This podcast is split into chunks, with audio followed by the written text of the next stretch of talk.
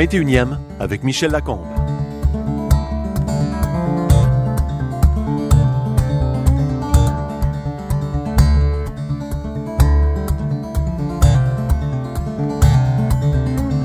Il a récemment changé de nom, après avoir souvent changé de métier. Il parle vite, à vous essouffler, mais on comprend tout ce qu'il dit.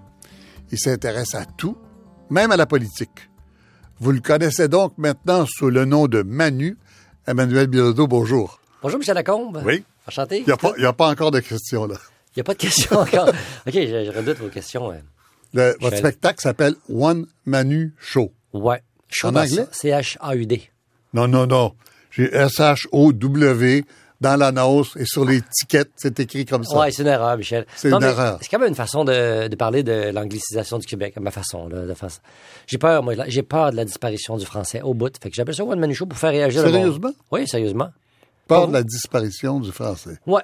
Parce que moi, mon père est franco-ontarien, ma mère franco-manitobaine. Les Oui. deux ont vécu l'étiolement, l'effritement de leur culture respective. Ah, tiens, on fera- au Manitoba, il n'y a plus grand monde. Il y, a, il y a encore des gens, dit grâce à Dieu, qui comprennent le français, qui le parlent, qui l'enseignent à leurs enfants. Mais, tu sais, la Louisiane n'est pas loin non plus. C'est quand même une réalité, là. Quand même 4000 000, là. Ouais, 4000 000, mais tu sais, de nos jours, au Winnebago, il n'y a rien qui se fait pas. oui, d'accord. Mais, tu sais, j'ai quand même peur de ça. Oui. Peut-être j'ai peur de tout, mais ça, j'ai une affaire qui me fait, qui me tient à cœur puis qui, m'inquiète quand même au quotidien, la disparition, de, de- la survie de notre culture, parce que je trouve que c'est une belle culture, c'est une belle langue. Moi, je suis fier, on est des, comme des Gaulois ici, on résiste quand même un peu à l'en- à l'envahisseur. On a des alliés euh, au Nouveau-Brunswick, au Manitoba, euh, un peu partout au Canada, mais c'est pas facile pour eux. Puis, euh, mais mon père, il avait peur de ça aussi, puis moi, j'ai peur de ça. Il m'a communiqué ses peurs, j'ai peur de ça, qu'on, que la culture disparaisse. Pour le Québec, en tout cas, c'était quand même 350 ans euh, et plus que ça dure. C'est pas long, 350 ans. Oui. Ça dure, peut-être, mais si on fait pas attention, ça peut facilement, euh, avec, surtout avec la- la- l'arrivée des, des médias euh, depuis, mettons, je sais pas combien d'années, 50 ans, 60 ans. Puis les médias sociaux maintenant, euh, la, la mainmise des, des- de la culture anglo-saxonne sur, euh, sur, sur la culture mondiale, quand même, il y a des, il y a des chances, là. On a des chances d'être fra- fragilisés encore plus, je trouve, comme culture. Nos enfants ont, très envie de parler anglais. L'anglais, on sait, là, j'invente rien. L'anglais, on, on le parle plus facilement qu'eux parlent français. Donc, rapidement, on, on verse à l'anglais. Les gens sont peut-être moins facilement attachés à la culture francophone de nos jours. Les jeunes ne voient pas nécessairement l'intérêt, l'idée de s'attacher à notre culture tant que ça.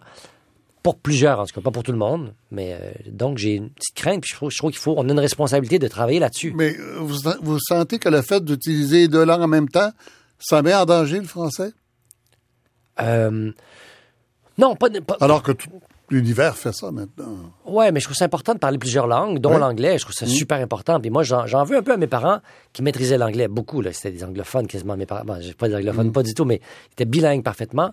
Ils n'ont pas voulu nous apprendre l'anglais parce qu'ils avaient quand même peur Ouais. que nous, on devienne anglophone. On habitait Ouais. près d'Ottawa quand je suis né, puis euh, ils avaient peur de ça, de notre assimilation, puis celle de nos enfants aussi. Puis je comprends. Je veux dire, euh, j'ai des amis, moi, qui vivent... à- quand tu es né à Ottawa, puis tu es francophone, ben, tu parles de plus en plus anglais ton français devient un peu ca- cassé, puis euh, tes enfants risquent de parler anglais parce que leurs amis sont anglophones, puis après deux, trois générations, bye-bye, là, la, la culture francophone et, et les valeurs qui vont avec, et la façon de s'exprimer, et la sensibilité qui va avec, et tout ce que ça développe de parler français, d'avoir ces origines-là. Je pense que quand tu y tiens un peu, il me semble que c'est le fun de le préserver. C'est une Mais dans votre, dans votre spectacle, Oui, il y a beaucoup, beaucoup de mots en, en anglais. Il y a beaucoup de phrases. Il y a beaucoup. Ouais. Il y a des bouts, des minutes complètes en anglais. Des minutes complètes, tant que ça, oui. Non, pas tant que ça. Ben, peut-être une à minute, bout, à un moment donné. bout à bout, une minute. Non, mais je me revendique euh, euh, d'être un Québécois moyen, euh, complètement moyen. Des fois, j'utilise des moyens québécois. Des fois, je- oui, j'utilise des anglicismes ou des, des mots en anglais. Oui, des mots en anglais carrément. Moi, ça me fait beaucoup plus rire, des fois, certains mots en anglais. Là, Michel, croyez-le croyez-le ou non, Christy, Christy, Christy. Je, je prépare euh, un numéro uniquement en anglais. Oui. Unilingue anglophone Oui. pour Juste pour rire cet été. Oui. Parce que ça me fait beaucoup rire. puis Pour juste que- pour rire ou pour just for laugh? Écoute, j'ai pensé à Just for Laugh en premier. Hein? Je les ai appelés, puis ça avait l'air bien compliqué, l'affaire. Je connais pas trop la Just for Laugh. Ça avait l'air compliqué. Il fallait être dans des comedy clubs, puis il fallait être invité par un des animateurs big qui me connaissent pas. Fait que ça... Non, je me suis rabattu plus sur un côté... euh, parler en anglais pour que les Québécois francophones qui parlent pas anglais comprennent quand même. Oh, oui, d'accord. Puis, mais dans le but de m'adresser au Canada anglais. Ouais. cas, c'est ça, Ouais. c'est ça mon, mon plaisir Ce aussi. spectacle-là, il commence par une description apocalyptique de votre famille de 12 enfants. Apocalyptique. Ah oui, oui, euh, apocalyptique, vraiment. Euh, De mon les gens dans la salle euh, ont des frissons. Euh, c'est la description que vous faites de vivre à 12 enfants dans une maison, ça donne pas envie, mettons. Non, mais là, vous confondez peut-être que le début de mon show, Oui, c'est plus sur mon quotidien. c'est mon métier. Non, mais au début, je parle de mon quotidien à moi, de père de famille, oui, de ça, oui, deux ça, jeunes enfants. Avec Terrible 2. euh, Terrible 2 fucking 4. Oui. Puis Sweet 16. Et puis Sweet ça, c'est mon vrai 16, quotidien qui peut être apocalyptique parce que c'est vrai que c'est dur d'avoir des non, enfants jeunes. C'est pas celui-là. Celui-là, c'est juste l'incompétence des parents. On connaît tous ça. Ouais, puis on veut trop en faire dans une journée. On, veut avoir est- des on carrières, est puis tous des parents incompétents. Non, non, je parle de votre famille quand vous étiez petit. Ouais. À 12 enfants. Vous étiez vraiment 12, des Vraiment douze. 12. Je suis vraiment le 12e. Oui. Est-ce qu'il faut avoir un père euh, franco-ontarien et une mère franco-manitobaine euh, dans ces années-là pour être 12? Il n'y en a plus beaucoup, des familles Il n'y en a plus 12. beaucoup, surtout pas en ville. Nous, on habitait d'abord à Hall, puis après ça à Sainte-Foy. Ouais. Non, non, mes professeurs à l'époque, là, ils en revenaient pas contre Mm. 12 enfants. C'était déjà quand même rare dans les villes. Vous étiez la grosse, grosse exception, oui. ça. il y en avait quelques-unes quand même. Là, Je suis pas tout- on n'est pas tout seul, mais on Mais est ça a ouais, l'air terrible, la façon que vous en parlez. Ben là, je fais de l'humour, moi, là. là. Ah oui, d'accord, d'accord, d'accord. exagérer les Mais- affaires, les, les- les aspects moins positifs. Mon père était formidable, je l'aimais au bout, mais il avait tendance à crier, là, pour, pour que se faire respecter. Il prenait une grosse voix, puis il criait, puis dans le char, à 12, là, 12 enfants, dans un char, une seule voiture. Mon père, fallait qu'il 12 crie. enfants dans une voiture. Ben, ça arrivait. On, On avait un station wagon. 5-6 dans le coffre, 3-4 en arrière pas attachés, 3-4 en avant pas attachés, ma mère attachée sur le toit. Non, mais non, mais il y en avait. Puis, tu sais, un petit accident, vraiment, c'était père- Un accrochage, là, il avait peur qu'on Mm. a 3-4 de mort. Fait qu'il était stressé en char. Il criait danger de mort à toute tête pour, euh, pour être sûr d'une femme aïeule parce que. euh, Il on- criait vraiment danger de Danger mort. de mort. Danger de mort! Il criait ça fort. Pour nous, pour nous fermer, nous, on, était là, on avait peur au bout. Danger de mort. Ouais, c'est ça. Parce qu'il disait aussi vraiment, silence les enfants, les nouvelles. Tout le temps. Tout le sans temps. arrêt. Il criait, taisez-vous les nouvelles, puis il criait, Marie, c'est ma mère, s'appelait Marie. Marie, viens, les nouvelles. Marie, lâche le lavage, là, a les nouvelles. Et il l'appelait de loin pour, il la grondait pour qu'elle vienne écouter les nouvelles. Il savait qu'elle aimait ça quand même, écouter les nouvelles avec lui. Non, mon père était autoritaire, mais c'était une façade. Il était aimant, euh, généreux. euh, il se dévouait de donner sa vie pour nos enfants. Il s'est saigné à blanc pour qu'on aille tous à Mm. l'université. Il était, oui, il était dur, mais il était fin. Il était poète. C'est un poète, mon père, en Un fait. poète? Oui. Il, il lisait Claudel. Il allait pas au théâtre parce qu'il était claustrophobe, mais il, aimait la poésie. C'est aussi claustrophobe. Ouais, claustrophobe, agoraphobe, tout ça, là, comme moi. Moi, ouais, il était formidable. C'est un homme passionné. Il apprenait les langues. Toute sa vie, il a appris des langues étrangères. Il rêvait d'aller en, en Allemagne. Attendez, le claustrophobe, agoraphobe, comment on fait pour faire un spectacle sur scène? Ben moi, je ne suis pas à ce point-là. Ouais, mais sur scène, c'est vaste. là. J'ai des portes de sortie partout. Ça dépend des théâtres. Oui, mais quand tu es sur scène, tu as comme, quand même des possibilités de sortie. Oui. Moi, me ramasser à la place des arts, en plein milieu, puis faut devoir déranger 50 personnes pour pouvoir sortir, ça me rend fou. Là. Je, Ah, oui, oui, je, suis pas bien, là. j'ai j'ai chaud. Ça me prend une bouteille d'eau, un, vaporisa- un vaporisateur, puis euh, faut, que je me, faut que je respire. là. Alors, Michel Lacombe, une prochaine question, pense, Prochaine question. Oui, euh, t'es où la prochaine question? dans votre Euh, tête, j'imagine. La... la vie, la vie à 12 enfants, ça veut dire combien par chambre? Ben, quand quand j'étais petit, on était cinq dans la même pièce, dans la même chambre. C'était pas une chambre, c'était un sous-sol euh, dans un bungalow à Ottawa, dans un sous-sol plate avec des petites fenêtres euh, dans, le, dans le top. Il faisait frais, c'était épeurant, j'avais peur. C'était sombre la nuit, c'était très épeurant. Mais rapidement, on a eu une chambre à deux, moi et mon frère, euh, qui est un peu plus vieux que moi. Puis après ça, à l'âge de 12 ans, j'ai eu ma chambre à moi tout seul, parce que là, les, les plus vieux étaient partis, puis on a déménagé dans une plus grande maison. Ben, c'était, intense. La vie à 12, là, c'était le fun. On se réveillait par batch, là, par batch. Les, six premiers se, levaient les premiers, déjeunaient ensemble, allaient aux toilettes, faisaient leurs affaires. Puis là, les six, autres plus jeunes avaient le droit de se lever après pour pouvoir aussi euh, le train-train quotidien. Puis c'était un party. On se rencontrait les 12 dans la cuisine, là. C'était les tranches de pain. OK, on chamaillait. C'était rationné. On n'avait pas le droit de boire trop de jus d'orange chacun. Un demi-verre de jus, du jus pas bon, là. Du lait en poudre. Mais on avait du fun, on était heureux, on jouait dehors, on, on était bien, là. C'était vraiment le bonheur. La, la notion d'intimité qu'on développe à ce moment-là, Mais boy. ne doit pas être la même que. En ce moment, j'essaie de- en même temps de comprendre votre. Vous avez euh, vo- vo- vo- votre façon de, de parler de la famille, votre façon de parler, de, de vous livrer, elle révèle quelqu'un qui a pas, mettons, protège pas son intimité beaucoup, beaucoup, beaucoup. Ah, c'est vrai, hein? Quelqu'un qui est vraiment complètement ouvert, qui a, qui a peur de rien. Est-ce que. Non, j'ai peur de tout, mais qui le dit, en fait. Moi, j'ai besoin Ouais, de dire ben, les ça. choses. Ah, peut-être. C'est pas, c'est pas d'avoir peur de rien, dans le fond. Non, moi, j'ai peur de tout, mais je Mais assez... de tout dire comme ça, oui. Ouais, je pensais pas. Moi, je pensais que j'étais un gars pudique et, et gêné. Puis là, on me donne la chance d'être sur scène pendant deux heures. Et là, je me livre avec beaucoup d'intimité, de- d'impudeur, en fait. Je me Mhm. rends compte. Beaucoup, beaucoup Mais d'impudeur. moi, j'ai besoin. Mettons, je suis claustrophobe, mettons. Si, je, si je le dis, ça va déjà mieux. Si, mettons, vous commencez à me raconter une anecdote parce qu'il y a du sang, puis des aiguilles, puis on ouvre le patient avec une lame, puis ça saigne, là, je viens pas bien. Je, je, faut que je vous le dise. À Michel, arrêtez, je vais tomber dans les pommes. Une fois que j'ai dit je vais tomber dans les pommes, ben là, je tomberai plus dans les pommes. Donc, moi, je me libère de, de mes tensions. Ben, ça me permet d'être plus heureux. Je pense que ce spectacle-là me permet de me libérer de toutes mes tensions intérieures, qui sont nombreuses. Mes peurs, mes phobies, mes, mes colères. Ça, c'est vraiment thérapeutique pour moi. C'est vraiment une thérapie de groupe, payée par le groupe. Mais est-ce que ça, ça a un rapport avec le fait d'avoir été élevé tassé, d'avoir, de ne pas avoir eu d'intimité, euh, donc pas beaucoup de pudeur non plus, j'imagine. C'est, c'est parce que si tu cherches l'intimité à 12, là, puis euh, t'es trop pudique, euh, tu vas être malheureux, non? Ouais, j'imagine que ça a donné ça, Michel. Vous pourriez me le dire mieux que moi. En fait, j'ai, j'aurais suivi une thérapie pour savoir qu'est-ce que ça a provoqué de vivre à 12 les uns collés sur les autres. Mais ce qui fait qu'aujourd'hui, quand même, on est quand même 12 personnes, ben 11 parce que j'ai une sœur qui est décédée l'année passée, mais on est, on est, on est des personnes un peu, euh, quand même relativement sauvages et solitaires d- aujourd'hui. On se voit, on s'aime, mais pas tant que ça. On, on s'aime beaucoup, mais on se voit pas tant que ça. On se voit Ah ouais, d'accord. famille. OK. Le Après pas tant que ça, aller avec. Oui, y aller avec, On se euh, voit, se voit pas tant que ça. Non, non, on s'aime au bout. Euh, euh, c'est parce que je cherchais le fil pour retrouver l'origine de l'absence de censure que vous avez. Hein, c'est, rare, on n'a pas vu ça souvent ici, quelqu'un qui a cette absence de censure à peu près totale. En tout cas, dans votre spectacle, on a l'impression que ça n'existe pas. Ouais, puis j'avoue que j'ai un côté pas stratégique, moi aussi. Euh, Dans l'absence de censure, ça va jusqu'à qu'est-ce que tu penses de la politique. Quand j'ai joué René Lévesque, c'était clair que j'allais en parler, mais, mais c'est vrai que je me, je me mouille, je dis facilement ce qui, est- ce qui m'habite, puis ça peut me nuire souvent, ça me nuit. Ça me nuit, mais je me dis, vaut mieux ça que de, que de garder des choses à l'intérieur qui pourrissent, qui finissent par faire des petits cancers. Mais je sais pas, euh, l'absence de censure, d'où ça vient à ce point-là, parce que dans ma famille, quand même, il y a beaucoup de... Mes frères et sœurs, c'est pas des gens qui se livrent non plus facilement tant que ça, je pense. Je sais pas, je pense que c'est aussi la volonté de faire rire avec... En fait, je voulais faire un spectacle... Comme, je sais pas, je sais qu'on veut pas parler de mon spectacle, mais on parle... de- Ben, mais comme je vois, j'aime ça Ouais. voir, voir ça, moi. J'aime ça voir les gens qui se livrent. oui, Sur oui. une scène, là, c'est, t'apprends vraiment quand les gens se livrent vraiment. Mm-hmm. Quand tu sais un peu à qui t'as affaire, surtout s'il y a une personne seule sur scène qui parle directement aux gens, ben, il me semble que c'est intéressant si elle, elle nous apprend vraiment qui elle est. Dans l'intimité, sinon, il n'y a pas d'intérêt. On sait bien, là. Tout le monde a des fronts, tout le monde a des protections. Tout le monde se, protège contre, tout, contre toutes sortes d'affaires.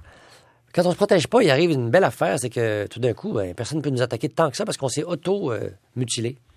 Auto, euh, auto. euh, ouais, peut-être probablement qu'en se révélant, on permet aux autres de, Ben, de- en de riant se de soi, révéler. on empêche les autres de rire de nous aussi. Ouais. C'est peut-être ça aussi. C'est peut-être une espèce de protection, ça aussi, dans le fond.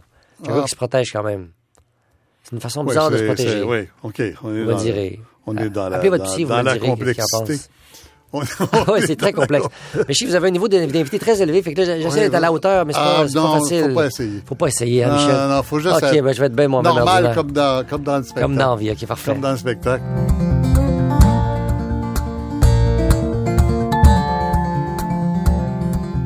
Beaucoup de travail, cette entrevue avec Emmanuel Bilodeau, qui était pourtant un jeune homme sérieux, au point d'étudier en droit.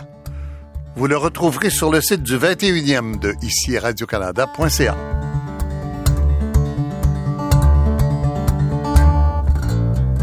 Vous allez au collège, vous êtes le dernier de la famille, le plus jeune. Hein? Alors, Ouais. je sais pas, les autres ont eu la chance d'étudier aussi? Tout le monde, a- mon père a dit, tous ceux qui veulent aller Ouais. à l'université, je vais, je, vais, je vais les aider. Vous allez d'abord en droit. Ouais.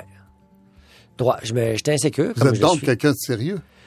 J'ai un gros fond de sérieux parce que, ouais, mon- vous connaissez Maxence, mon frère, euh, mon, mon père était sérieux. euh, euh, chez nous, il y a quand même un fond parce que la vie, c'est sérieux. Puis mon père est un homme de fonction publique, puis de d'honneur, puis de, de servir l'État, puis servir, euh, servir le prochain. Ma mère est une femme généreuse. Oui, il y a un fond de sérieux, mais j'avais quand même envie de m'amuser. Mais j'avais envie d'avoir un métier. J'étais- quand même un peu insécure avec la vie qui s'en venait devant Parce que moi. le théâtre était là dans la tête, là, quand même. C'était dans le cœur, dans la tête un peu, mais c'est comme un rêve abstrait, le théâtre, à cette époque-là. Quand j'avais 18 ans, 17 ans, euh, j'avais aucune idée que quelqu'un qui faisait du théâtre sur la scène, c'était un être humain normal. Je pensais que c'était des demi-dieux qui avaient le droit de monter sur la scène, surtout l'humour, c'était pas inenvisageable. Tu sais, j'étais un petit gars bien insécure, bien gêné, fait que c'est pas inimaginable que j'aille en théâtre à 18 ans. Fait que le droit, Puis en droit, plaider devant un tribunal? Ouais, mais 80% des gens qui font en droit ne plaident jamais. Ça, je savais ça. là. Je savais qu'en droit, tu peux juste travailler dans des bureaux. Puis, euh, sauver la veuve et l'orphelin quand même, mais euh, d'une autre façon. Mais ça me faisait moins peur. Le, à Cégep, j'étais allé en administration, ça m'intéressait pas pantoute, mais j'allais quand même en droit, ça m'attirait pas tant que ça, mais ça me rassurait. Parce que je rêvais secrètement d'être journaliste. Puis je me disais, mes frères, Maxence et Julien m'avaient dit à l'époque... Secrètement d'être journaliste. Ouais, ben c'était très dans la, dans la famille. On avait beaucoup de gens passionnés par ça, mais mon père en premier lieu écoutait les nouvelles sans arrêt. Même votre mère l'avait été aussi. Ma mère était journaliste à l'âge de 21 ans au, droit, d'Ottawa. Mhm. Mon père était semi journaliste dans l'âme, mais son, son père à lui était journaliste. Mon père écoutait les nouvelles, là, tant, sans arrêt, les nouvelles. Taisez-vous mm. les nouvelles sans arrêt. Mm. Mm. Fait que, il nous, a communiqué ça, la passion de l'actualité.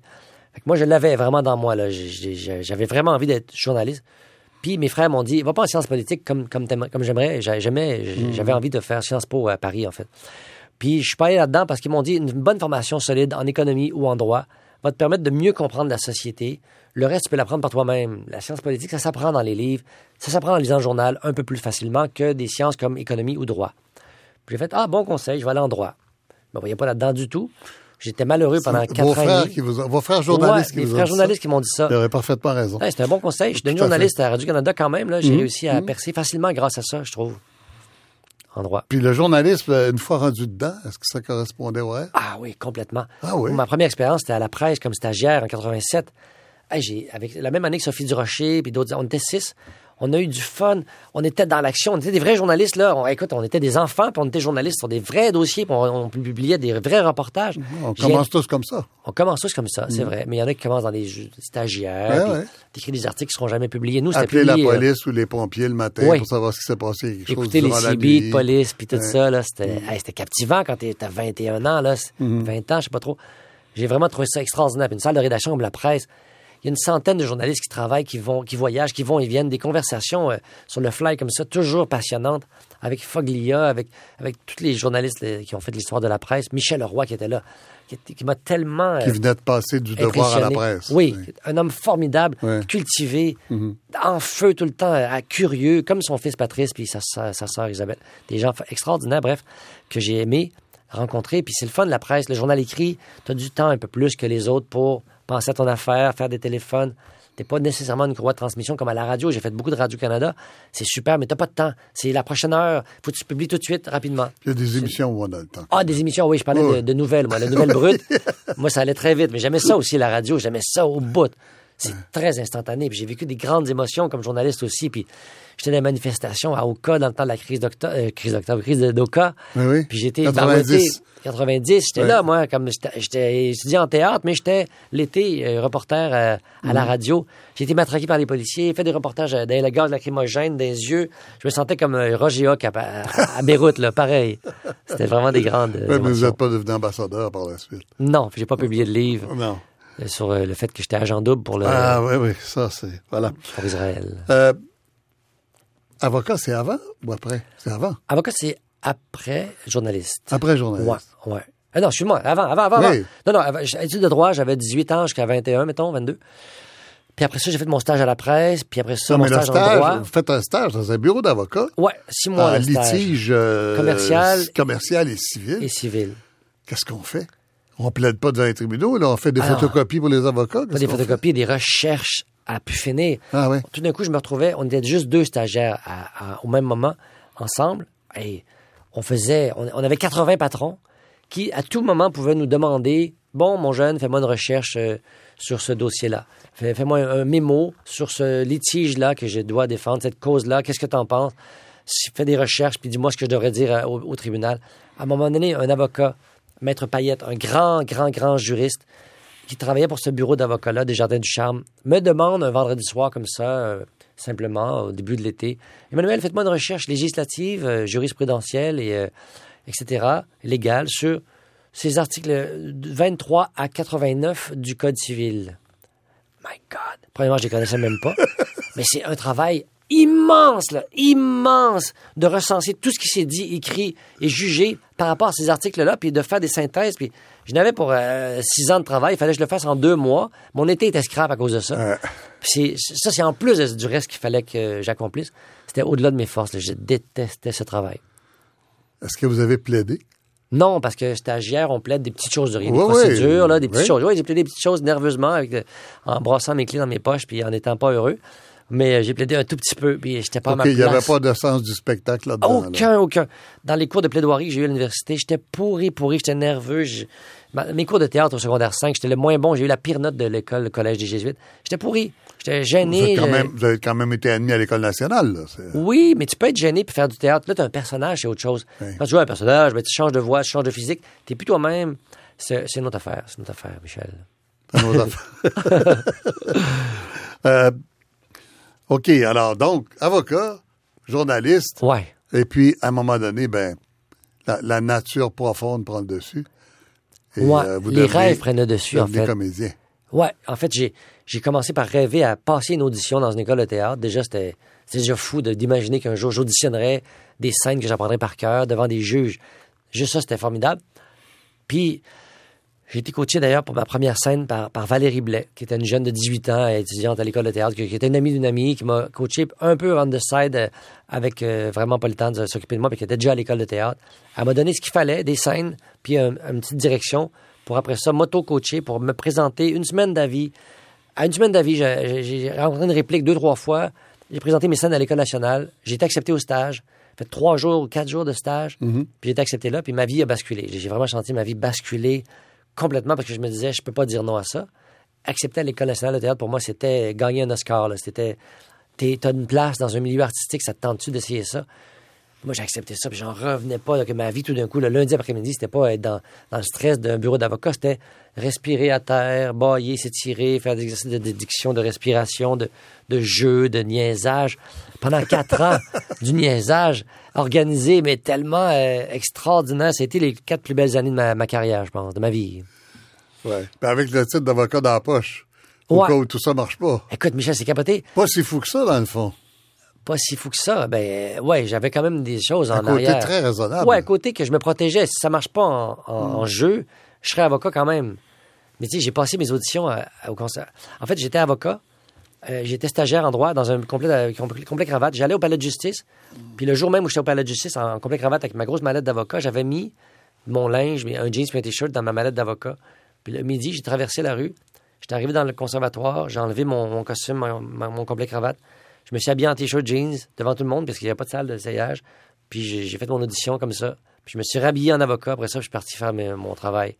C'était un peu hallucinant pour moi. Je me cachais.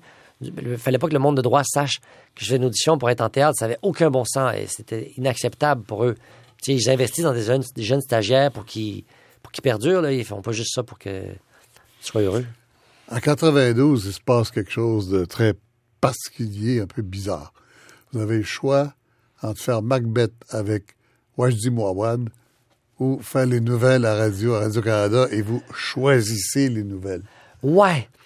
Ouais, c'est un drôle de choix, j'avoue, avec le recul, que voyant Wajdi, ce qui est devenu. En fait, je savais déjà que Wajdi, c'est un grand euh, dramaturge, metteur en scène, euh, auteur. Puis j'avais travaillé avec lui déjà. Mais là, ce projet-là était fou. On finissait l'école de théâtre en fin quatre ans, là où est-ce que j'ai travaillé, puis là, j'ai envie de jouer, puis de gagner ma vie. Et là, il me propose un projet de jouer la nuit dans un stationnement dans le Vieux-Montréal. Oui, c'est beau Macbeth, là, c'est c'est super, là, jouer Macbeth. J'aurais pas joué le rôle de Macbeth, j'aurais joué un autre rôle, là, je me souviens pas, c'est Macduff qui me proposait, je pense. Ça me tentait au bout, mais j'avais aussi en même temps une job proposé tout l'été à Radio-Canada, aux nouvelles, puis aussi, il s'agissait aussi de travailler sur l'accord de Charlottetown, je me souviens bien, comme recherchiste pour Bernard de Rome euh, au mois d'août. C'est comme une belle job, là.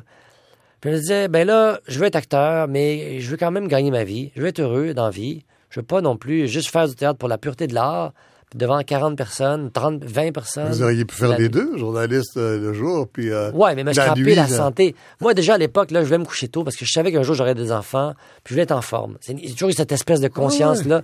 Épaisse, parce que j'ai jamais eu fait le party dans ma vie, moi, trop. Ah je bon? couchais tôt, toute, toute ma vie. J'ai pas bu d'alcool dans ma vie, trop. En fait, quasiment jamais. Je suis très raisonnable, c'est un peu plate. vraiment raisonnable, au Un fond. peu plate, ouais, j'avoue. hein? Ouais. Carpe diem, je connais pas ça. Moi, faire la fête puis s'entorcher comme vous, Michel, vous avez fait la Moi? fête, vous buvez, Oh, avec- vous rarement. partez sur des chais. Vous avez du fun, Rarement. là? Et vous payez le prix, vous avez 70 ans, faites du vélo, puis vous êtes en forme encore. Non, mais c'est fâchant, vous êtes encore en forme au bout de faire du vélo. Euh, Moi, me mettre à faire le party, moi aussi, quand Ben oui. Ben oui. Ben, ben, c'est quoi cette retenue? euh? Ben, parce que l'alcool, Ça? Hum. pas tant de fun. Ça vient d'une sagesse que mon père avait aussi. euh, me- Pas une sagesse, une peur. Il arrêtait pas de nous dire non, buvez pas, attention, c'est l'alcool, attention à la drogue, attention à tout ça, ça Ah, peut rendre malade. Puis je le croyais. Moi, je pense que ça avait du bon sens ce qu'il disait. Ah oui? Pourquoi? Ben, le fun, moi, j'ai du fun au bout d'envie, mais pas besoin de boire d'alcool pour ça. Moi, ça me fâche quand les gens disent Ah ouais, donc, fais-toi du fun, bois. Pourquoi tu bois pas? T'es bien plate. Comment ça, plate quand tu bois pas? Come on! On peut être le fun et tout là quand on boit pas aussi. Quand on boit, on, on perd le contrôle, on perd des inhibitions, mais faut travailler sur perdre nos inhibitions sans alcool. Je trouve que c'est une belle- un beau défi de vie. L'alcool, ça fuck la cas, santé. visiblement, vous n'avez pas besoin de, de ça pour perdre vos inhibitions. Ça, Non, assez- mais peut-être je rirais plus si j'avais un petit verre dans le nez. C'est sûr que ça, ça aide à se déconstiper des fois.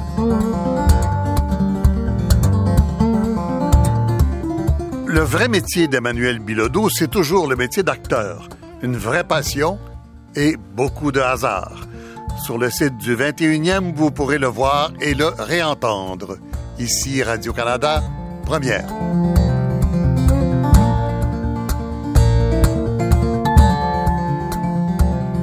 Qu'est-ce que vous avez aimé le mieux au théâtre? Enfin, je parle- j'en parle au passé, comme si vous étiez devenu un humoriste et plus, et plus du tout comédien de théâtre. J'imagine que c'est pas le cas. Ah, c'est pas le cas partout. Bon, alors qu'est-ce que vous aimez le plus au théâtre? Ou, puis, euh, J'inclus tout, là, théâtre, cinéma, euh, télé, euh, tout, là.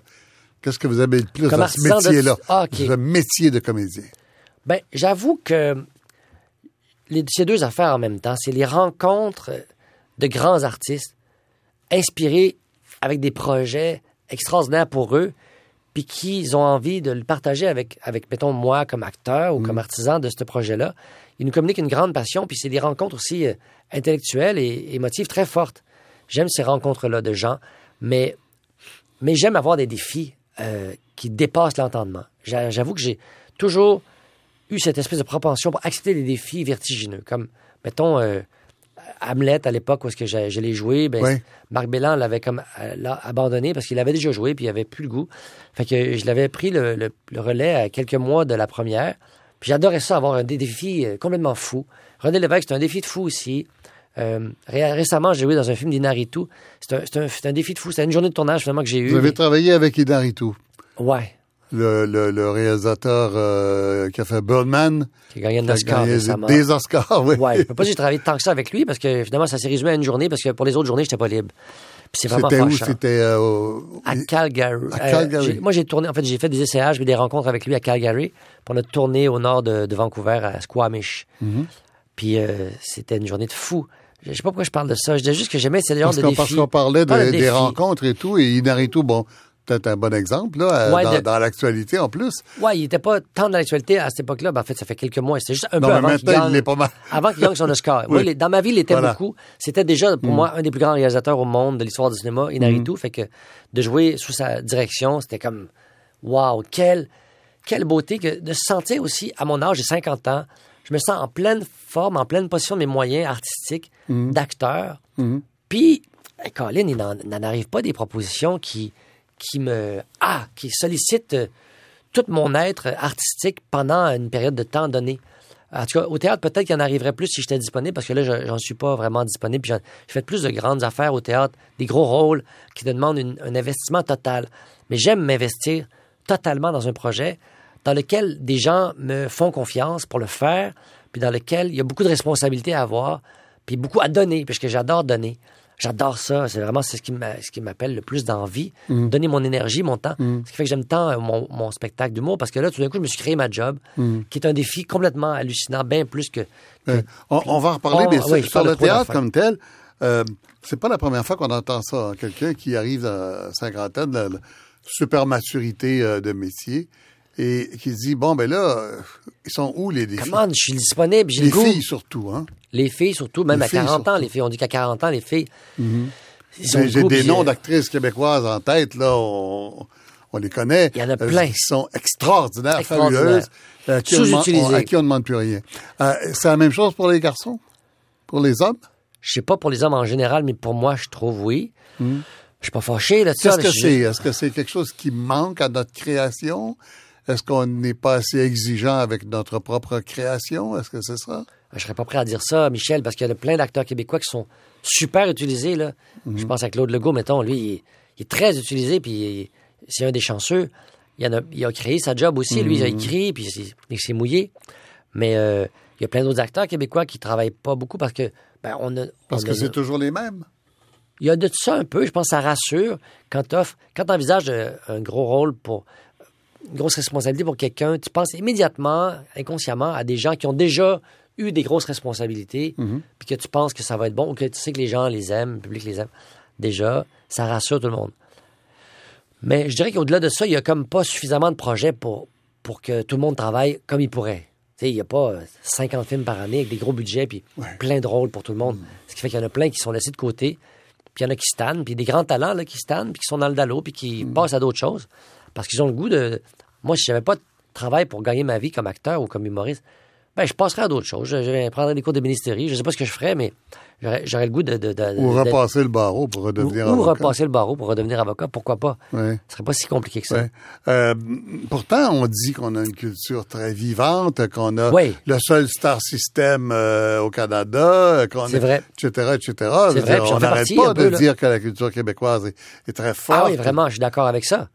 D'accord avec ça, mais... Alors, de quoi? Qu'est-ce de qui quoi, manque? de quoi vous plaignez, M. Bilodeau? Oui? Non, mais je me plains De pas. quoi il se plaît, Manu, là? Non, mais moi, je pense que c'est particulier à moi, en fait. Moi, j'ai 50 ans, je me plains parce que, parce que j'ai un casting, un, un emploi particulier, je pense, qui fait que c'est pas évident euh, de me saisir peut-être mon énergie, euh, ma face, euh, mon corps. Peut-être tout ça ne fit pas ensemble pour me donner des rôles, mettons, lui d'avocat, lui, ça, lui, clairement, il fait, il est bon dans ce genre de rôle-là. de- Peut-être, je sais pas, j'essaie de, de comprendre pourquoi, pourquoi, mais je suis comme pas fâché. J'ai quand même du travail, là, je me plains pas. Mais vous me demandez ce qui m'allume le plus Oui. dans tous ces métiers-là, Oui. c'est d'avoir des grands défis, des rôles principaux, Ah. des rôles importants, des rôles que, où le film ou la pièce de théâtre ou le, la, la télésérie repose beaucoup sur ton investissement Mm, personnel puis ton talent. C'est très stimulant, c'est très motivant, puis j'adore ça. C'est malsain parce que je ferais juste ça dans la vie, puis je négligerais mes parents, mes, mes parents, mes, ils sont décédés, Michel. Ouais. Arrête de m'en parler. Non, mais mes, mes enfants, je négligerais mes enfants, que j'adore, c'est mon plus grand défi. Mais j'aime ça, j'ai une propension, là. C'est Ben, dangereux. Alors, la meilleure façon, c'est de créer la job, Ouais. comme vous venez de faire. J'adore ça, créer ma job. Je peux créer aussi mon emploi du temps. Je peux dire non, pas trop de shows. Deux, trois par semaine, c'est assez. Puis euh, je peux faire ça. C'est- C'est formidable. Mais je suis est la tenté. différence principale entre faire ça, c'est-à-dire devenir un humoriste, puis être un comédien? Quelle est la différence principale? C'est que c'est tellement, ça a tellement pas rapport. Ah oui? Tout d'un coup, là, t'es sans filet, sans personnage, tu t'adresses directement à des gens dans le but, ben, premièrement, qui te pardonnent d'être juste que t'es, mais dans le but de les divertir, de les intéresser, de les captiver à tout le moins, puis idéalement de les faire rire sans arrêt jusqu'à temps qu'ils se pissent dessus. Tu sais, ce serait, dans un monde idéal, c'est ça, là, c'est il gros... finit par y avoir un texte quand même. euh, Oui, oui, y a un texte, ah oui, c'est sûr, il faut travailler là-dessus d'abord et avant tout, c'est la base de l'affaire. Comme au cinéma, pas de scénario, et tout s'effondre. ben voilà. Mais ça prend un paquet de choses en même temps. Là. C'est un immense défi. Que de captiver les gens en juste cinq minutes sur une scène tout seul, c'est très difficile. Imaginez deux heures. C'est un, un travail euh, sans fin. Mais quelle différence, disons, avec une pièce pour un acteur, euh, comme il y en a C'est une, une énorme différence parce que la pièce pour un acteur, elle a été écrite par un auteur. Même si c'est l'acteur qui a écrit sa propre pièce, ça Mm. reste que c'est un autre défi. Très, c'est un très grand défi, écrire Mm. une pièce de théâtre qui soit bonne. Euh, mais euh, je pense que de se l'écrire soi-même, puis d'être d'être vulnérable à. T'es t'es la personne qui l'a écrit, qui- en fait, dont l'écriture, tu es, res- t'es responsable de tout. Tu es responsable un peu de la mise en scène, un peu. Et t'es- ça peut changer euh, au ça fur peut et à changer mesure au- des spectacles. selon la réaction des gens. Si les gens t'en donnent pas d'énergie, t'en reçois pas, il y a d'autres choses qui se passent dans ton corps qui fait que tu es moins bon ou que tu vas compenser ailleurs ou que tu vas dire d'autres choses ou que tu vas réagir différemment. Alors, c'est un échange vraiment. Puis moi, suis très perméable aux réactions des gens. Si les gens sont en feu, ça me met en feu. Puis là, le show va durer peut-être une demi-heure de plus. Euh, J'exagère un peu, peut-être 5-10 minutes, mais ça me donne beaucoup, beaucoup d'énergie. Au théâtre, ben, tu dois faire. Oui, ça donne l'énergie, les réactions du public, mais tu fais fi, tu fais abstraction, tu as un plan de match très clair. Il y a un metteur en scène, il y a un texte. Ton cadre est extrêmement précis, c'est tracé, puis c'est pas toi qui l'as fait. Donc, euh, t'as- c'est pas ta responsabilité. Il n'y a pas ce, ce souci-là. Les deux sont aussi nobles, mais, euh, mais j'avoue que le plaisir d'écrire puis de livrer ce que tu as fait, c'est comme le même plaisir que faire une bonne improvisation, euh, dans la ligne d'improvisation, mettons. Quand tu en fais une bonne ou une grande impro, tu es 40 fois plus fier que tout ce que tu as pu faire avant. C'est capoté. Ah oui? Ouais. Euh, oui, puis- mais là, il faut que ça dure deux heures. Là, il faut que ça dure deux heures, puis idéalement, si t'es pas préparé, t'es bon, responsable de fou. tout. T'es responsable de tout. Mais t'as de l'aide, là. J'ai une metteur en scène formidable, des auteurs qui Ah oui, une metteur en scène formidable? Ouais, très jolie en plus. Vous la connaissez? Vous la connaissez vous-même, Michel. Oui. Vous la désirez même, je crois. elle s'appelle pas euh, Edith Cochrane? Butler Cochrane. Oui. Non, Cochrane Ring. je me rappelle plus de son maudit nom. C'est votre compagne, votre Ouais, la- épouse, la votre femme, je sais pas quoi, là. Ouais, tout ça en même temps. La, mère de vos enfants depuis euh, une dizaine Depuis d'années, 1903. Non, depuis 10 ans à peu près. Ouais, 10 ans. qui est aussi euh, une comédienne. C'est une comédienne mais qui adore faire la mise en scène. hein? Oui, c'est une, une comique. comique. Très talentueuse en improvisation. Mhm. Très bonne en mise en scène aussi. Très bonne pour harnacher des énergies qui sont disparates et peu focusées. Déficit d'attention comme moi, elle m'a bien harnaché pour me faire euh, répéter puis me faire, euh, me, faire, me faire confiance aussi. La politique, ça a commencé par euh, un intérêt général pour la politique, inspiré de Familial, je dirais. parents, familial, ou ça a commencé par le personnage de René Lévesque? En même temps, moi, j'étais, je suis né avec René Lévesque à peu près. Il est arrivé en politique, moi, j'étais jeune. Mon père et ma mère, mes frères et sœurs, ça parlait beaucoup de René Lévesque, de, du Parti québécois qui naissait. Puis moi, j'avais 16 ans au référendum, premier référendum. J'avais 12 ans quand le Parti québécois est arrivé au pouvoir. J'étais devant mon écran de télévision. J'étais en feu. Je, ressentais tout le bonheur, la fierté de ces gens-là qui partaient de rien, qui se retrouvaient au pouvoir, un peu comme le NPD tout d'un coup vient de vivre en Alberta. C'était, comme inattendu et révolutionnaire. Fait que moi, j'ai, comme grandi avec cette image-là de vouloir changer le monde, que la politique pouvait le faire. J'ai vu la politique faire des choses grandioses. Fait que c'est sûr que ça m'a influencé énormément. Puis René Lévesque était l'idole de ma famille, de mon père, donc de moi déjà. Puis, comme vous savez, un jour, j'ai réussi à l'interviewer. Quand j'étais stagiaire à la presse en 87, quand on parlait tantôt, j'ai réussi à avoir une entrevue exclusive avec lui pendant. Au début, j'avais cinq minutes, puis finalement, ça a duré une heure et demie, deux heures, qu'on a passé ensemble, lui et moi, tout seul. Écoutez, c'est capoté quand même, j'ai 21 ans, 20 ans, puis je passe une heure ou deux avec René Lévesque, sans me douter qu'un jour, je serais comédien. Pas une seule seconde, je pensais que je serais comédien un jour, puis qu'un jour, je l'interpréterais. Parce qu'il serait mort, puis qu'on ferait une série sur lui. Il est mort quelques semaines après mon entrevue, d'ailleurs. C'était une des dernières entrevues qu'il a données. Ça a été un moment grandiose dans ma carrière de journaliste, mais d'humain aussi, puis de comédien par là. Tu sais, c'est capoté, là, cette affaire-là. J'imagine que quand vous avez eu à, à faire le rôle, à devenir René Lévesque à l'écran, euh, c'était la principale source d'inspiration, cette oui, rencontre? ça m'a décomplexé de l'avoir de rencontrer dans la vraie vie. Quand on joue un personnage historique, on peut pas imaginer l'avoir rencontré. Mettons, je vais jouer Churchill, euh, tu sais, te fies à des archives, à Oui, des témoignages. Mais euh, lui, je l'avais déjà rencontré. Mais par surcroît, ce qui était quand même assez fou, non seulement je l'avais rencontré, puis j'avais le- l'enregistrement de cette rencontre-là que j'avais gardé, mais aussi, par le plus grand des hasards, ma sœur Danielle, ben, son chum de l'époque, le père de ses enfants, Qui était réalisatrice de, de radio ici. Danielle été réalisatrice longtemps ici, oui, maintenant elle est rendue au théâtre de la ville de Longueuil. ben, le père de ses enfants, c'est Guy Amiot, du conseil de presse, je crois. Ben, lui, il était le René- ben, il est encore, il est le neveu de René Lévesque. Puis il a un physique qui s'apparente un peu à, à René Lévesque, puis une énergie aussi, puis un côté bourru, très gentil, un peu sauvage, un peu, euh, tu sais, tout ça, là, il y avait du René Lévesque en lui, en tout cas. Il y avait la graine de René Lévesque dans lui. Puis euh, vraiment, j'ai cru comprendre aussi qui était René Lévesque par l'entremise de son neveu, puis par ma connaissance aussi de, de plein de dossiers. C'est-à-dire que moi, j'avais un parcours qui peut ressembler légèrement à, René Lévesque. J'ai fait du droit, Avocat, journaliste. journaliste, oui. euh, passionné de culture, passionné du Québec, passionné d'un paquet d'affaires que lui, il l'intéressait aussi. Fait que je me suis décomplexé avec tout ça mis ensemble.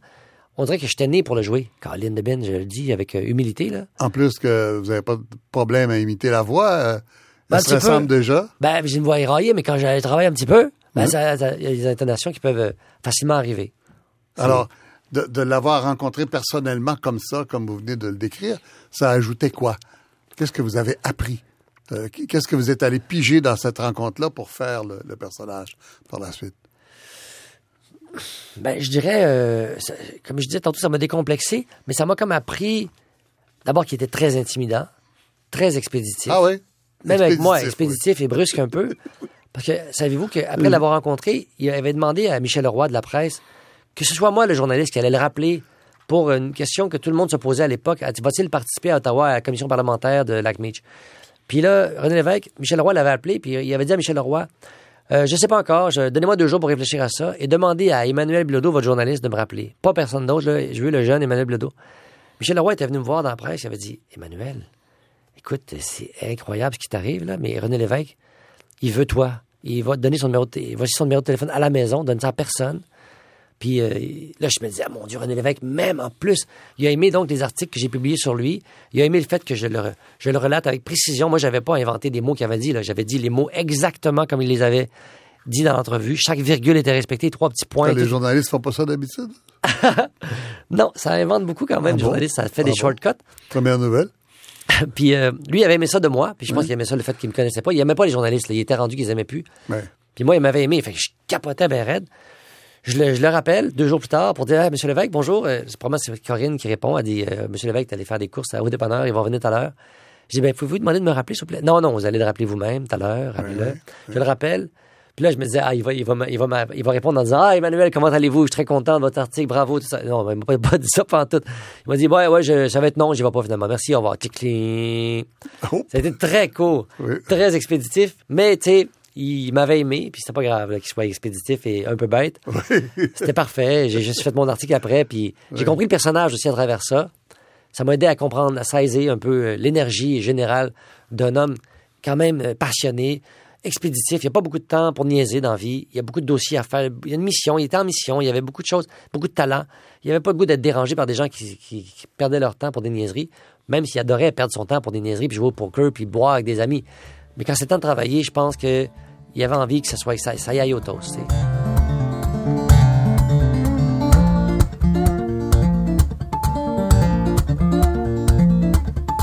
Pour Emmanuel Bilodeau, la tournée est un moment de solitude et de réflexion. Retrouvez-le sur le site du 21e de ici radiocanada.ca.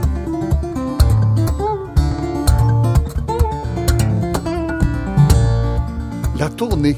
Oui, là, vous faites une tournée avec. Ouais.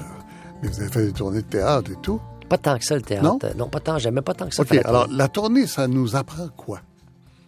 La solitude le bonheur d'être seul enfin dans ma vie, je suis jamais seul, j'ai jamais de temps. Euh, vous êtes là encore là avec moi à me poser des questions.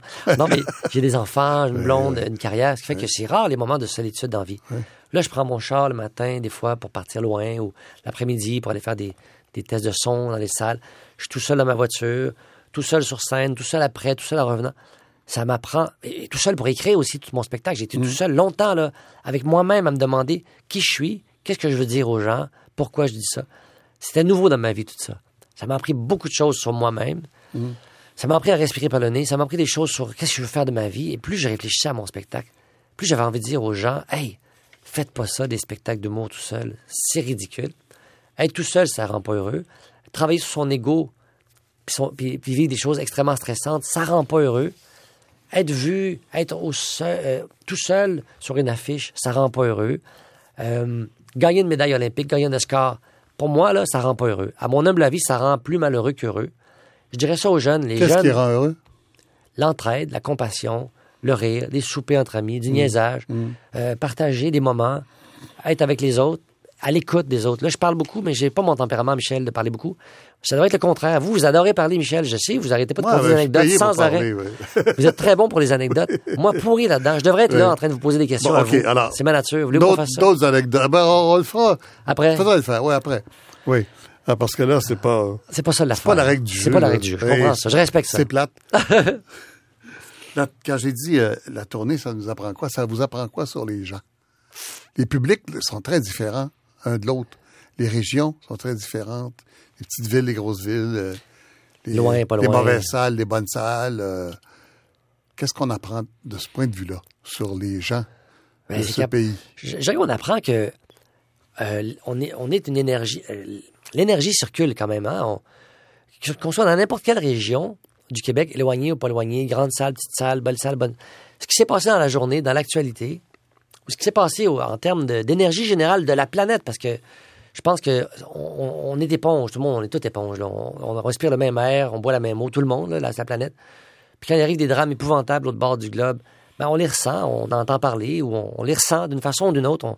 On, ressent quelque chose qui fait que ça influence les publics, ce qu'ils vivent. Euh, puis il y a des salles tout d'un coup, euh, c'est sûr que c'est concrètement, il y a des jokes qui passeront pas parce que telle affaire dans l'actualité est arrivée, ou qui vont mieux passer certaines autres mm. journées. Il y a des, il y a des, pas des mots, des, des, des états qui sont tout d'un coup, les gens sont dans un état incroyable.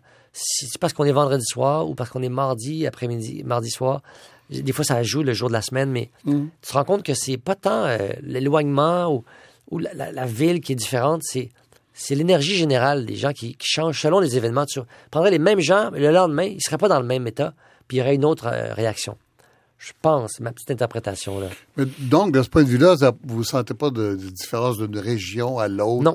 Particulièrement marquée. Euh, J'aime mieux aller dans tel coin que dans tel coin. euh, je salles- demanderai pas de le nommer. Non, mais il y a des salles où il y a des Pour les on publics. aime mieux aller- je parle pas des, je parle des publics. Ouais, c'est ça, ben c'est ça. Moi je pense pas Pas que la même sorte de monde Moi je pense qu'on est tous des êtres humains qui se ressemblent pas mal. Ouais. Ah oui? On vit pas toutes les mêmes choses au quotidien. Là. Il y a des, des régions plus rurales, mettons, plus agricoles, où qu'ils vivent pas les mêmes, les mêmes choses, qui sont moins intéressés par certains Mhm. numéros, peut-être que je peux raconter, mais en même temps, je parle tellement de, de choses familiales puis intimes que ça rejoint tout le monde. Un humain qui se livre, qui Ouais. vient de Calcutta, qui nous parle de son, de son présent, puis ça nous- on le connaisse pas, ça va être aussi intéressant. Puis on, c'est- on est tous pareils, finalement, Michel. Oui. J'exagère un J'espère peu, que c'est mais pas vraiment vrai. Sinon, Non, où est l'intérêt? Si on est tous pareils, où est l'intérêt? Ben, J'exagère, on n'est pas tous pareils, mais on est tous des êtres humains euh, Ouais. sensibles et insécures. On devrait, citation d'Emmanuel Bilodeau, on devrait être fiers de ce qu'on est, notre culture, notre nation. Même Stephen Harper l'a reconnu, on n'en prend pas assez conscience, ni surtout assez soin. Qu'est-ce que ça veut dire? On comprend ce que ça veut dire, mais vous, avez jusqu'où Non, vous, comprenez tout. Vous comprenez probablement, comprenez probablement mieux que moi ce que je voulais dire oui, bien sûr. Avec votre culture incroyable. Ça, l'objectif, c'est de me gêner ou quoi? Non, c'est pour vous faire rire. mal J'adore vous, j'adore vous faire rire. Puis vous retourner les questions. Ouais. Puis j'adore vous mettre mal à l'aise aussi parce que vous êtes quand même à l'aise dans la vie, vous. Euh, ça dépend. Ah ouais, un on n'en prend pas assez conscience ni assez soin. Ben moi, là, Michel, j'adore, j'adore le Québec. Vraiment profondément. Puis je m'inquiète régulièrement, quotidiennement pour l'avenir du Québec. Parce que je trouve qu'on est, une- on est une belle culture, on a des belles valeurs, on a plein de défauts, euh, ce qui fait notre charme aussi. Je m'identifie beaucoup aux Québécois. Moi, je suis un Québécois moyen. Je pense que le Québec me ressemble, comme il vous ressemble. On est plein de contradictions. On n'aime pas la chicane. On n'aime pas le, conflit. On n'aime pas la guerre. Puis c'est super, en fait. Puis on, a des valeurs de démocratie, puis de paix, puis de liberté, puis d'environnement, puis de etc. qui sont belles. Euh, on est différent de la, de la masse euh, anglo-saxonne. Et ça, je trouve que c'est une grande force. De quel point de vue? Ben, d'abord, juste la langue, c'est Ouais. l'histoire, euh, euh, la façon de penser, la façon d'agir. Les gens qui viennent à Montréal, ils, ils ressentent aussi. Les gens qui viennent euh, au Québec, partout, ils, ils voient bien que c'est différent. Et c'est c'est la beauté de l'affaire. Ne serait-ce que parce que c'est différent, ça devrait être protégé. Puis en plus, il y a plein de belles affaires auxquelles je crois profondément, des valeurs dont je viens de vous parler, qui sont importantes de protéger. Liberté d'expression, ne- pour ne nommer que celle-là, liberté, la liberté en général. Ça, c'est assez commun à tout le monde. là. C'est assez commun à plein de plein d'endroits du globe, oui. mais no- notre façon de la concevoir puis de l'exprimer, puis avec la langue qu'on a, que- que- auquel je suis, à laquelle je suis attaché, moi, la langue. Écoutez, mon père m'a transmis un amour passionné de la langue française. J'ai envie de la protéger, c'est un, instinct de survie. Puis je trouve qu'il faut le faire collectivement parce que moi, tout seul, je suis pas capable. Si, si on le faisait collectivement, puis on avait le même attachement, tout le monde pour ça, ben, ce serait plus facile. Si on, si on ça dans une espèce de, de constitution, si, si on devenait un pays indépendant, le Québec, ben, ce serait, me semble, plus facile à réaliser tous ces beaux rêves. Puis je respecte ceux qui pensent pas ça, mais protégeons quand même le, français puis notre culture. Autrement, si on se sépare pas, parce que c'est quand même ça la priorité. Un bel environnement sain de vie avec euh, des valeurs communes puis une belle langue. C'est écœurant, Michel. Avec, euh, avec ce que vous êtes en train de dire là, là, je, je comprends pas. Une citation d'Emmanuel Bilodeau. Le Québec a des valeurs. Le Québec est un village. Le Québec est un village des valeurs. Je comprends que c'est une joke. Ça, c'est Tomato, ça, qui parle de ça. C'est une, blague. C'est un épais qui dit ça, C'est en guise de coup de pied au cul ou Ouais, euh, de claque j'avoue que j'aimerais bien ça donner un coup de pied au cul au Québec si j'étais capable, si j'avais la crédibilité. J'aimerais ça donner des coups de pied au cul. J'ai- J'aimerais ça dire au monde, hey, come on, esti, on est en train de laisser aller notre identité tranquillement, sans trop s'en occuper, puis notre, puis nos, puis nos valeurs, Vous sans s'en là? rendre compte. Vous trouvez qu'on tentait de laisser Moi, aller? moi, je sens pas un grand niveau de préoccupation de ça. Ben, pas de tout le monde, là.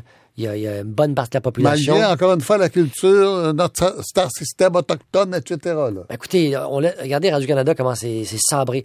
Euh, ça, c'est pas, notre Ouais, faute, mais on est en train de perdre Radio-Canada, qui est un des fleurons de notre culture, même si ça s'appelle Canada dedans. C'est vraiment, euh, c'est vraiment, dom- moi, la radio de Radio-Canada me fait capoter. C'est un fleuron de notre culture, c'est extrêmement précieux, il faut le prés- préserver. Notre cinéma québécois a besoin qu'on lui insuffle de l'énergie puis de l'argent, parce que notre cinéma québécois, il, il est menacé, il est pas très en vigueur, il est pas très Ben, il y a des belles choses qui sortent. Il y a euh, quand même des belles choses qui se font. Mais hey, on n'a pas le budget pour faire des, des magnifiques choses. On n'a pas l'argent.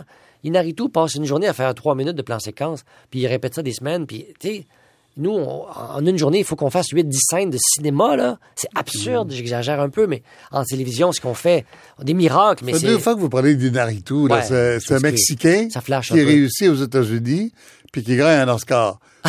C'est un peu le rêve américain, là. Oui, c'est Hein? un rêve américain. Mais c'est un grand, grand, grand talent. J'en parle parce que je suis tellement fier d'avoir un peu, l'avoir un peu côtoyé Mm. avec DiCaprio. Tu sais, c'est quand même pas banal. Puis ça, ça, ça fait que c'est spectaculaire pour votre émission. Ça va faire euh, écouter les gens plus. non, mais ça arrive pas tous les jours qu'on travaille avec des grands, grands, grands réalisateurs, avec des méga stars internationales. Puis c'est vraiment drôle qu'un petit Québécois vive ça. Ça arrive de temps en temps au Québec qu'on vive ça, mais c'est, c'est pas banal. Tu sais, c'est vraiment intéressant, je trouve.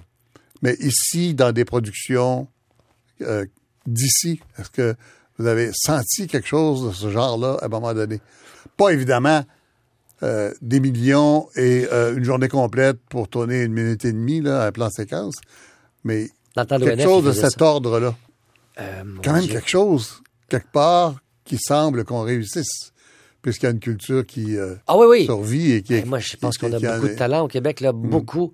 Denis Villeneuve, j'ai déjà travaillé un peu avec lui. Euh, C'était formidable. C'est un gars brillant et sensible, extrêmement euh, talentueux. Euh, même chose pour Denis Arcand. J'ai travaillé un petit peu avec lui, très peu. J'ai travaillé avec Denis Côté, qui a fait Curling, qui est un, qui est un grand cinéaste, à mon avis, pour, pour plein de raisons. J'ai travaillé avec plein, mais c'est juste que là, je parlais de Dinarito parce qu'il est très connu mondialement, puis il fait des films avec des 100 millions de budget, puis avec des grandes méga vedettes. Fait que c'est c'est juste plus drôle d'en parler, en fait. Il reste quoi comme rêve?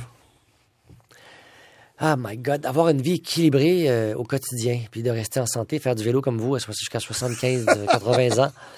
Puis c'est ça mes rêves en fait, parce que j'ai touché un peu au rêve américain, puis j'ai pas été impressionné par le niveau de bonheur qu'il y avait sur ce plateau-là. Ça m'a pas euh, fait ah ouais, je rêverais de faire ça de mon quotidien. Il y a beaucoup de stress, beaucoup d'argent, puis c'est pas pas sain. J'ai pas aimé ça, cet aspect-là. Même j'ai aimé travailler dans l'art, Oui. dans le travail avec un, un grand artiste, mais au, quotidien, c'est une vie que, je mène actuellement, me, me rend complètement heureux. J'ai des enfants qui m'aiment, que j'aime, pour lesquels j'ai le temps de m'en occuper. Je vais les mener à l'école euh, le matin et soir. Je passe des soirées avec, eux à jouer. Je fais des films, je fais un one-man show. Euh, je fais toutes sortes d'affaires. C'est, c'est pas banal. J'ai, j'ai beaucoup de plaisir. Je suis heureux, je suis chanceux, je suis choyé. Je rêverais de rien, que ça continue le plus longtemps possible parce que j'ai pas de rêve d'un rôle ici. Je rêverais, pour de vrai, je rêverais de grands rôles. Ah non, je niaise, là, à peine. Je niaisais. je- oui, j'aime, j'aime une vie équilibrée, mais je suis tenté comme Gollum avec le Lano, là.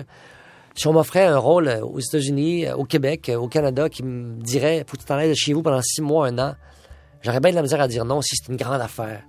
Puis là, je serais, je serais malheureux parce que je serais loin de mes enfants. Je serais décentré. Fait que je rêve que de ne pas avoir de trop grands rôles, d'avoir du temps, puis des petites affaires de fun, en fait. Puis partager, puis d'apprendre à respirer par le nez, parce que j'ai de la misère à respirer. Avez-vous respiré pendant l'entrevue, je sais pas? à quel, à, quel, à quel âge on apprend ça. Ah, ça, ça prend pas ça. Dis-moi pas ça, Michel. Ouais, J'ai vieux. Eh, c'est fini. Ah, déjà. C'est déjà fini. C'est capoté comme c'était long, hein? Pour vous, je veux dire. Non, C'était c'était très super. bien. Merci, Merci. Michel. Merci beaucoup. Merci à vous. Merci.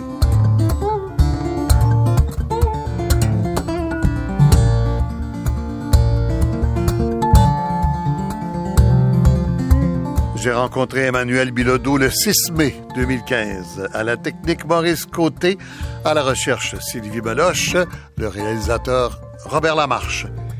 Ici Michel Lacombe, à bientôt.